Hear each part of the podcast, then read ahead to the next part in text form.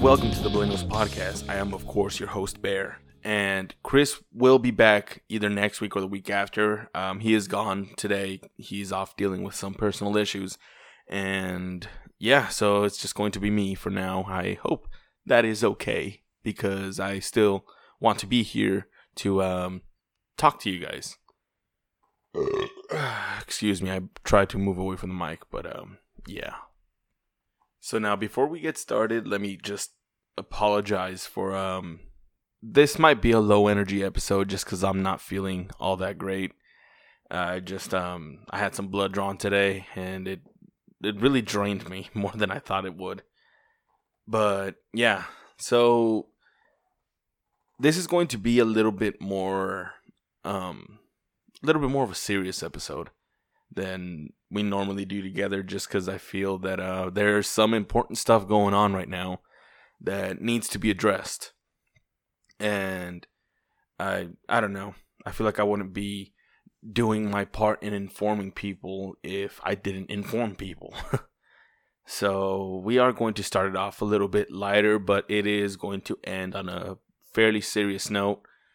Just because I don't think I can bring it back after talking about what we need to talk about. Um, yeah, so I'm not sure whether to believe this or not.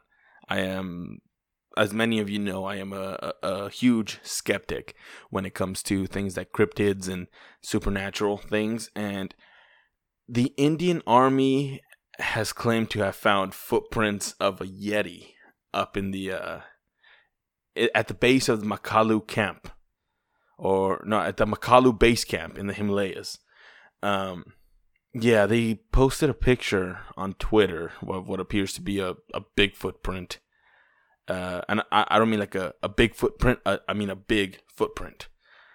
Um, they're they're claiming it's a it's a Yeti. So yeah, so they tweeted to its nearly uh, six million followers on Monday, according to BBC, uh, that it had discovered a mysterious uh, set of footprints of a mythical beast known as the Yeti at the Makalu base camp in the Himalayas. The Yeti, a giant ape like creature, often figures in South Asian folklore. Uh, we all know the, the Yeti, it's also known as the abominable snowman. Uh, there is no evidence proving Yeti exist, but the myth retains a strong appeal in the region.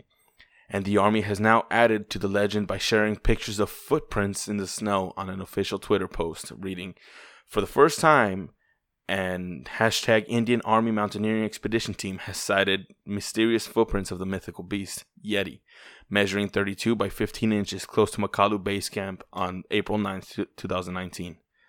This elusive snowman has only been sighted at Makalu Barun National Park in the past. Although the footprints were discovered on April 9th, the Army made the discovery public only after deciding that it matched earlier theories about the Yeti, according to a report in the Times of India.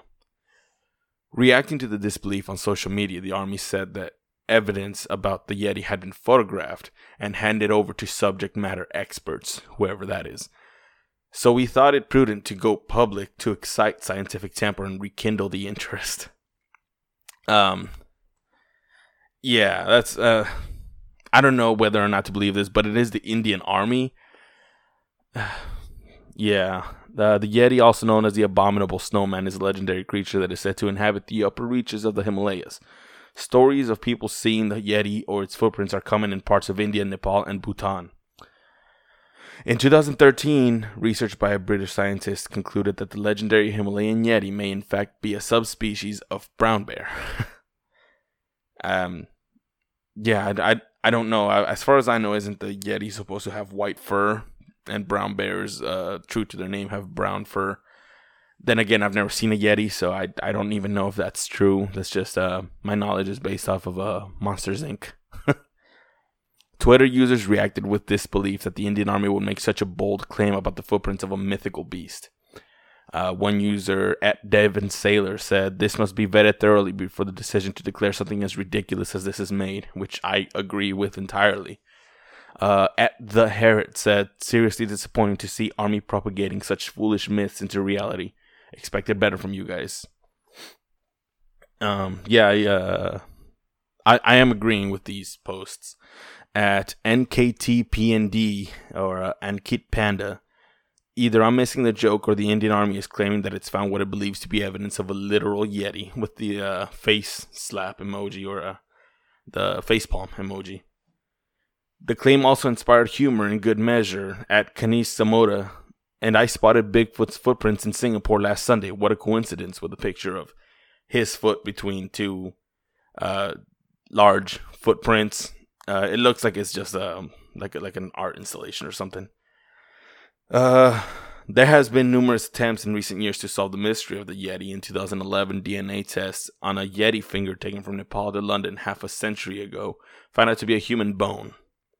And in 2013, DNA tests on hair samples carried out by Oxford University genetics professor Brian Sykes found that they matched those from an ancient polar bear. He said that the most likely explanation for the myth is that the animal is a hybrid of polar bears and brown bears. So, yeah, there you have it. The Indian Army is claiming to have found a Yeti footprint, and I think that they're losing their fucking minds.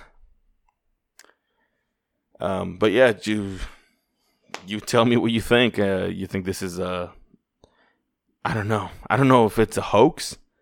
Would this be considered a hoax? It's pretty dumb to, if it's a hoax. Or is it true? I I guess if they're passing off as true, it might be a hoax. I don't know. I don't believe it. I don't buy it. Um, tell me what you think. Do you even believe in in yetis and uh, cryptids like that? Yetis, big feet, or Bigfoots? They're not big feet. Um, yeah, I don't. I don't know. I'm a huge skeptic, like I said, and I'm not really. I just thought it was worth reporting um, because it's the fucking Indian Army claiming that it found this, but I don't actually believe that they found anything.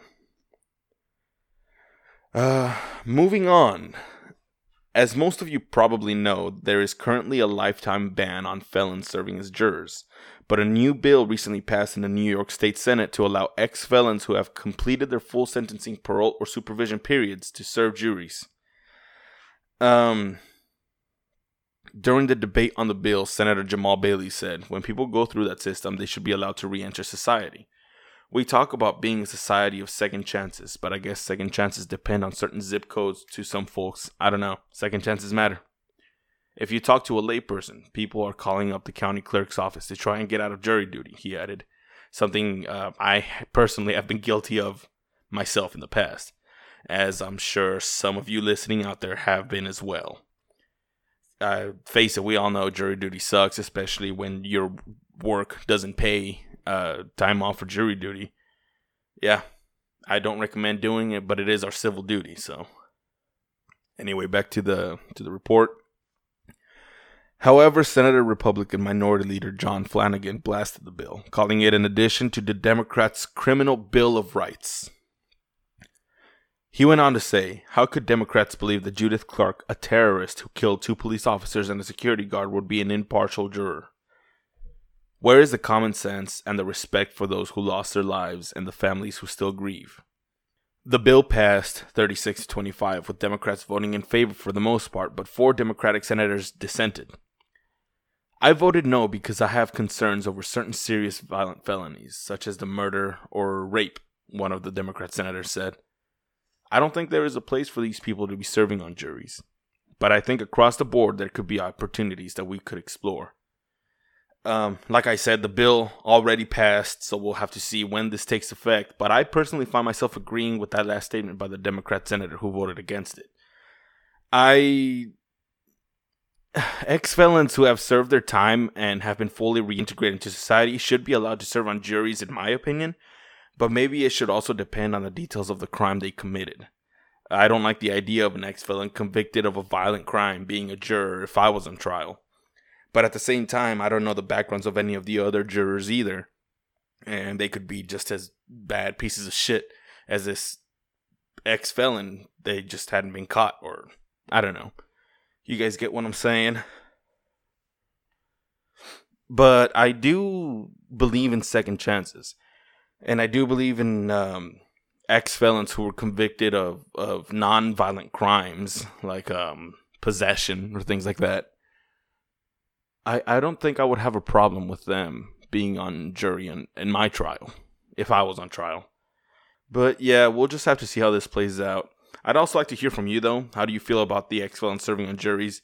Do you think this will become a national trend, or is it just staying in New York for now, or indefinitely?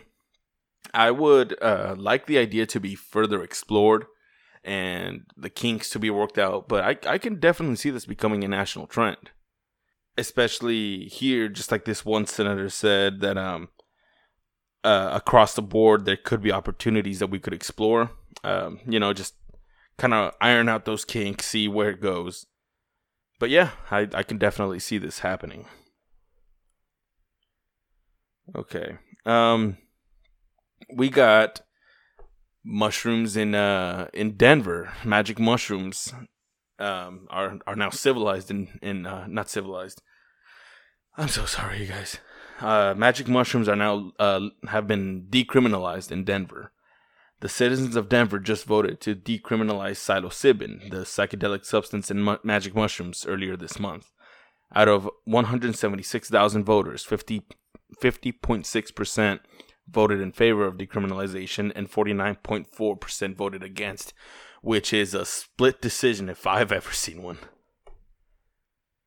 The voters endorsed a change in Denver law that will require police to make arresting people for personal possession or use of psilocybin mushrooms the lowest law enforcement priority in the city and the county of Denver.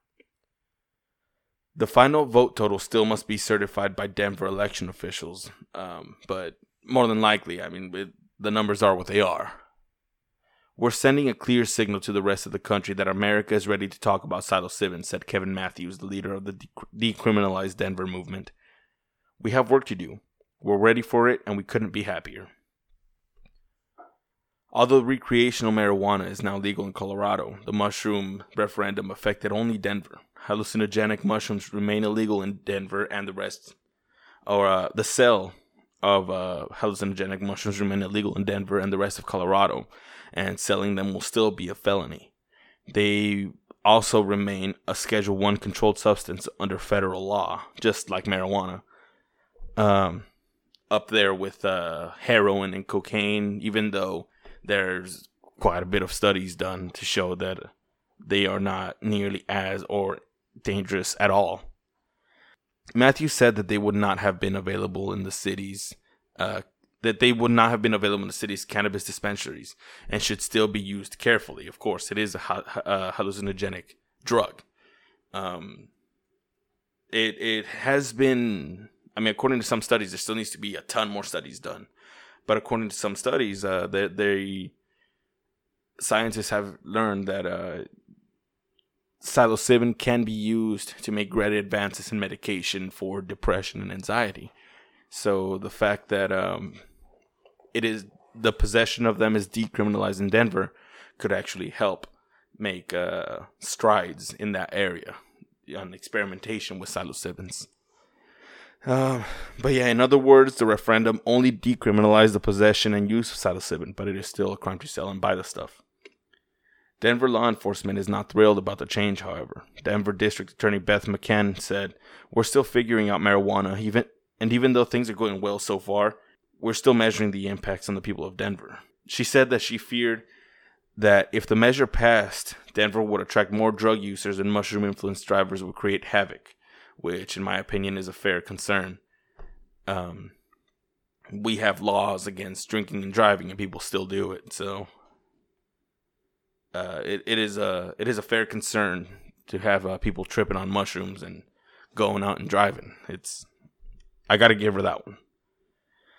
On the other side, though, a number of studies have shown that psilocybin can have positive, lasting effects on depression, chronic pain, post traumatic stress disorder, addictions, and anxiety the Federal Food and Drug Administration has granted breakthrough therapy sessions. Uh, I mean, sorry, uh, breakthrough therapy status to study psilocybin for treating depression. The FDA describes breakthrough therapy as designed to expedite development of a drug after preliminary evidence shows the drug may demonstrate substantial improvement over available therapy. So yeah, that's what I was saying that um, this will open the door and create opportunity for the drug to be studied more um, as it is now decriminalized to have it in uh, in Denver. I personally think that it's great that Denver's taking the initiative of decriminalizing mushrooms. Obviously, if you commit a crime, you should be punished for that crime, and being under the influence of mushrooms is is no excuse. Um, I feel like I would be a hypocrite if I was against the decriminalization of them because uh, I have done mushrooms in the past. Um, same with weed. Like I've smoked weed in the past. I was young once. My experience with mushrooms, um, I I used to be in a very dark place. I'm talk I've talked about it here on the podcast before. But I used to be in a very, very dark place mentally. And um, one time my friend came over, she asked me if I wanted to try some mushrooms and I never had before, and um, I I was like, fuck it, let's do it. Why not? Uh, I hadn't felt such bliss in in a, in a long time. It was just, I mean, yeah, I I hallucinated a little bit, but it wasn't like that wasn't the focus. Like the hallucination only lasted for a few minutes, but the the feeling of calmness is what I remember the most. I was just so happy, and I was just so calm. Something that I hadn't felt in a long time at that point. And um I can definitely see how um, medications made with psilocybin can help people with chronic depression and anxiety. And uh, what else did it say? Post traumatic stress disorder, chronic pain, addictions.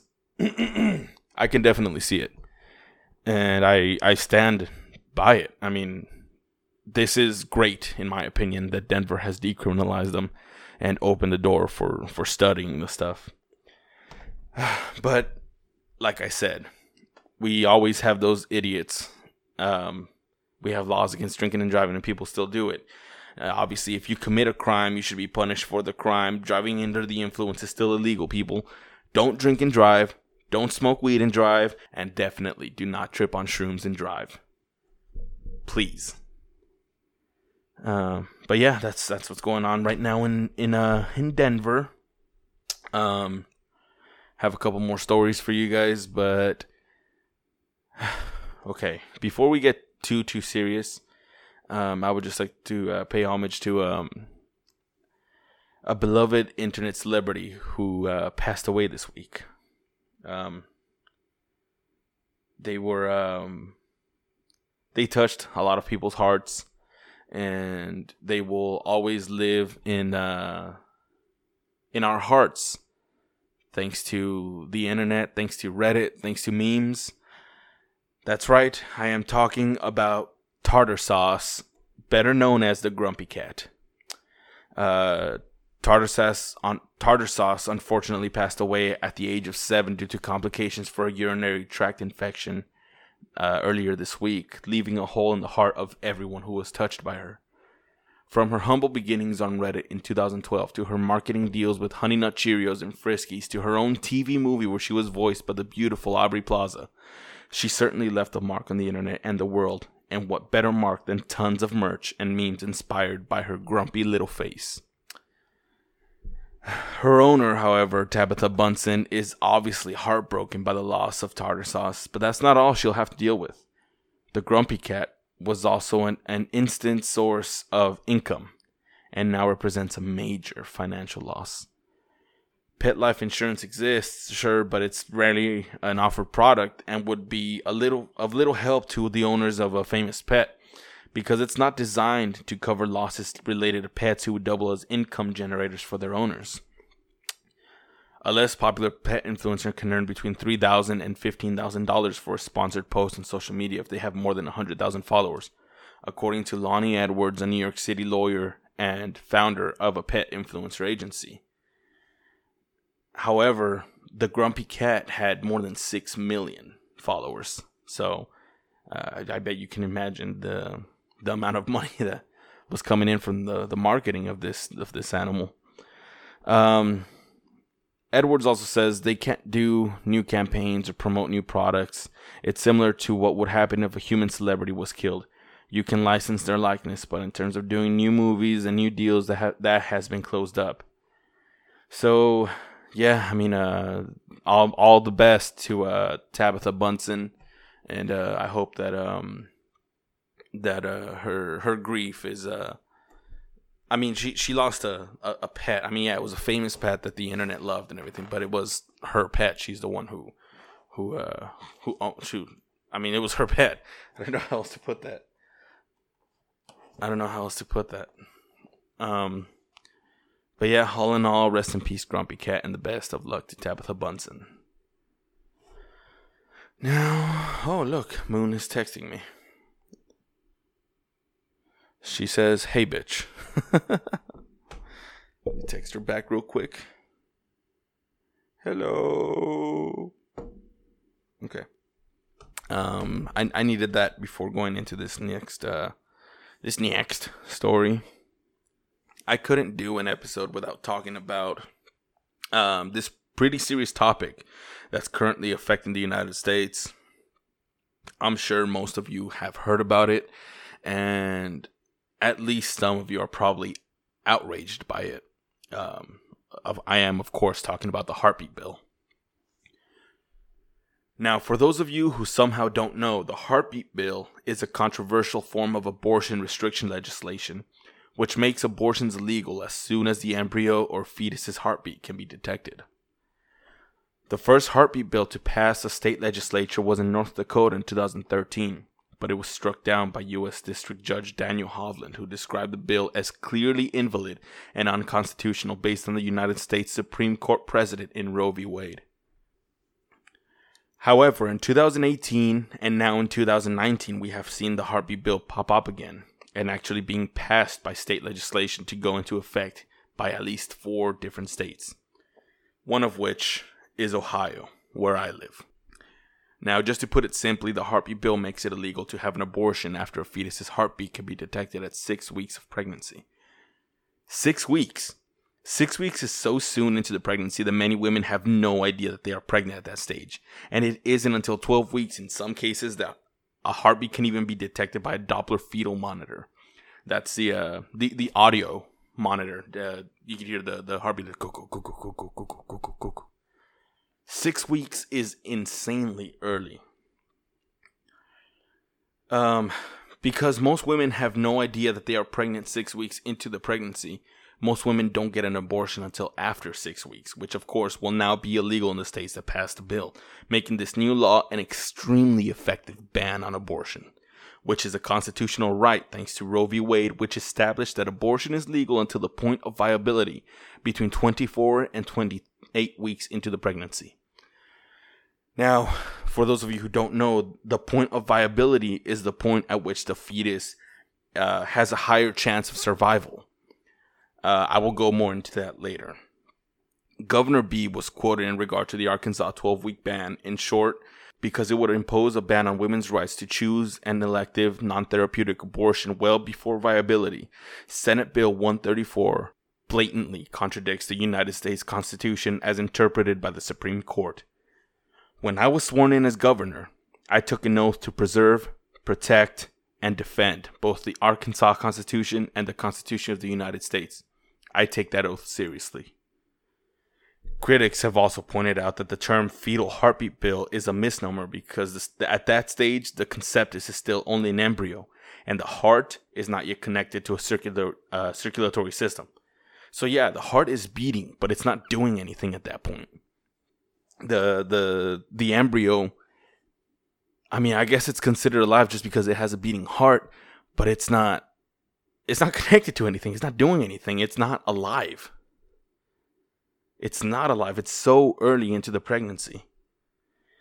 Now, as I mentioned before, uh, there are four states that already passed the bill, and it will take effect either later this year or early next year. Uh, those states are Georgia, effective January 1st, 2020. Alabama, effective November 16th of this year. Mississippi, effective July 1st of this year.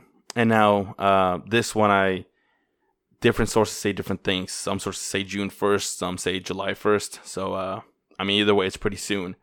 Uh, Ohio, effective either June or July. That, yeah, that is quick. it's, we're in May right now.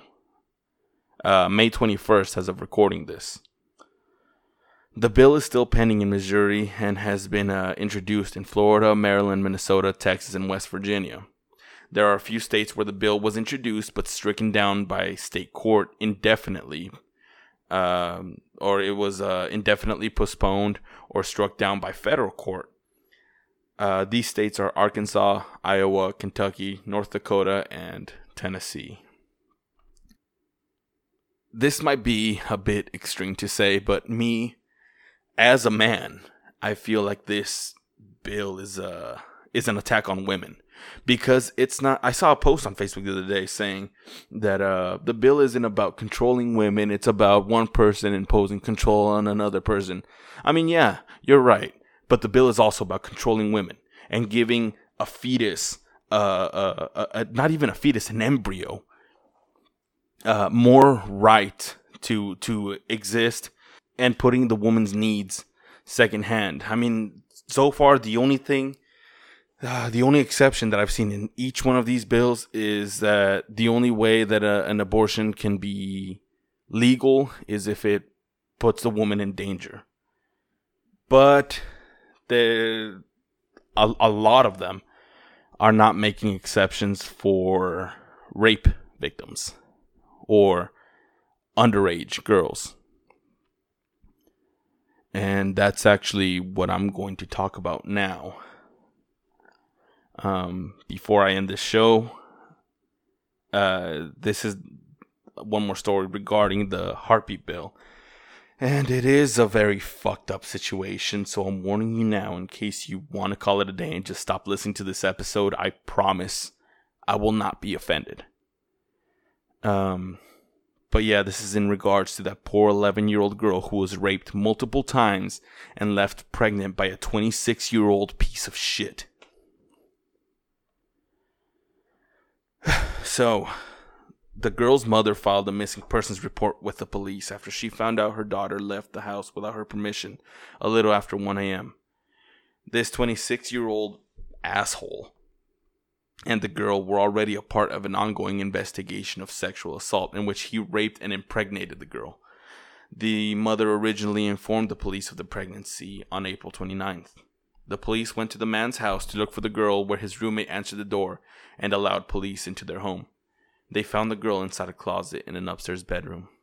This bastard was arrested on May 1st in Massillon, about 45 minutes away from where I live. Um, he was charged with rape and obstructing official justice. Yeah. Um, that's the background of what happened.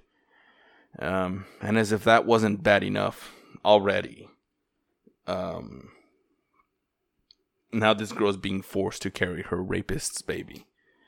And she's being forced to give birth thanks to the new anti abortion bill, which just passed here in Ohio.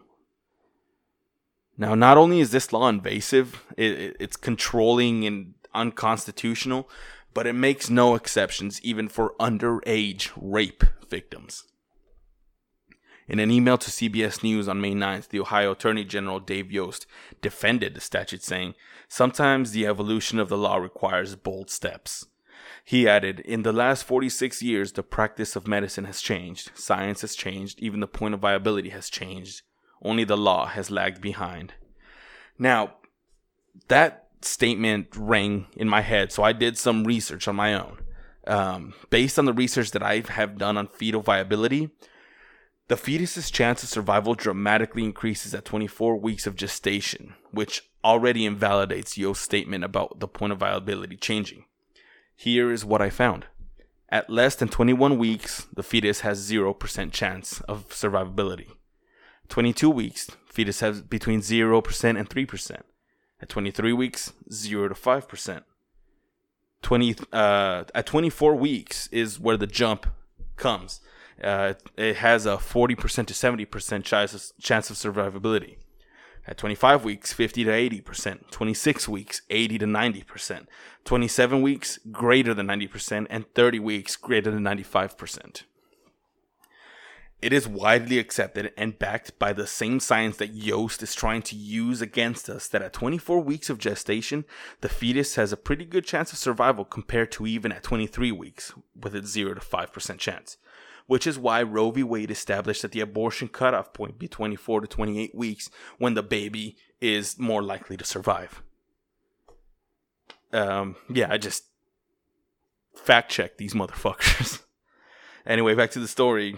This is still a developing story, and I'm still not sure what's going to happen with this young girl. But this new bill affects other girls and women who are in similar situations. So, um, in 2017, more than 4,000 women in Ohio alone were raped, according to data compiled by the FBI. That's just in Ohio. Of those, more than 800 victims were assaulted by a family member. In the future, if women became pregnant as a result of such crimes, Ohio's so called fetal heartbeat bill will prohibit them from receiving an abortion any time after about six weeks, which is before most women even know they're pregnant. That is fucked up. It's so fucked up, especially considering that case after case after case. I mean, we have so many cases in just the past couple of years. The one that stands out in my head is of this asshole who got this girl drunk and he was raping her behind a garbage can by, by some bar or something. Uh, this college student, and um, and he pretty much got off scot free. He was literally raping someone. He got caught with his pants around his ankles. He got seen by two other boys, and and nothing he, I think he got like some probation, like 30 days jail time, which even his lawyer was trying to say that is too much, too harsh of a punishment because he's not used to such uh, cruel punishment because he's a rich boy or whatever. It's such an unfair. It's it's it's so fucking unfair. It really is, and I I can't believe that this is even a, a on Facebook the other day. I had to actually shut it off because I was getting pissed off. But there was there was a lawyer. I'm not sure if it was Yost or, or who it was, but there was a lawyer saying that uh, oh most rapes in uh, in the United States are actually consensual. Listen to your fucking self. You're saying that rape is consensual. In what world does that shit make sense? Rape is never consensual it's rape.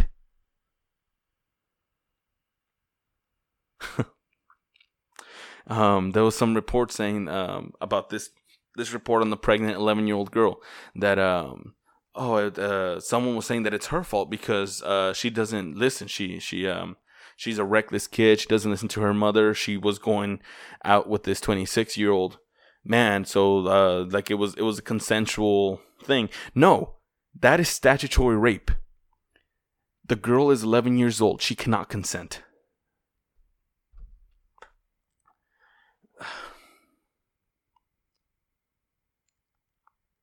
I hope you see why I wanted to save this for uh, the last story. I knew I wasn't going to be able to come back from this. I'm fucking fuming right now. Um, all right. Well, those of you who know me know that I am a I'm a moderate. You know, I'm I'm somewhat of a libertarian. And as such, I do believe in small government and that the states should decide on what they want to do in their own legislations. However, when bills that are so preposterous, bills that are so demeaning, uh, that, that they are so controlling and that they are so unconstitutional, like this fucking bill, are being passed by the states, I think that the federal government and the federal court, the, the, the Supreme uh, court, the federal justice system, doesn't only have the ability, but has the obligation to step in. We now have a majority Republican Supreme Court, and with Brett Kavanaugh being the, the last asshole to uh, to hold a seat, we're just going to have to see what happens because you can bet your ass that this is going to go to the Supreme Court. We're just gonna have to wait and see what happens. But this this is why voting in, in, in your local elections is so important, people. Because you're putting these people in office. It is, I was going to say arguably, but not even arguably. It is way more important to vote uh, local elections, to vote for, for your local city uh, council and lo- vote for your state council, your state senators than it is to vote for the president. I know the president is a big show. Uh, Donald fucking Trump is up there making a fool out of himself every damn day. That's okay. Let him do whatever the fuck he wants. But these people that are sitting in in Senate and that are sitting in in council in your city councils, they are the ones who are going to be affecting your day to day life, and it is so important for you to go out and vote. Anyway, that's the show. Um, if you like uh, this sort of stuff, please let me know, and uh, I can uh, I can keep doing it. Uh, don't worry, like I said, Chris will be back. we'll go back to our regular shows. I have some stories that I actually wanted to talk about, but um, uh, like some more funny stories, but uh, this was more important. I thought might save those for next week, or I don't know. We'll see. Anyway, if if you would enjoy the show, I would really appreciate it if you told your friends and family about it, and uh, you know, just sit their asses down, make them listen. Uh, it it means a lot to me. So many of you that listen and comment after every episode. Uh, I remember when it was just one person that would comment, that that would send me uh, personal messages after every episode, and now now there are quite a few of you, and that it, it warms my heart. It it uh, it makes me happy to know that people are listening and think that uh think that you know what I have to say is worth listening to. It it feels really good. Um, but yeah, if you enjoy the show, post it on your story. Um, tell us, let us know that you are listening. I'll send you a heart from the bottom of my heart. But this has been the show. Sorry again for uh, being so. yeah. This has been the Billennials Podcast. I am Bear Paw. Talk to you next time. Bye.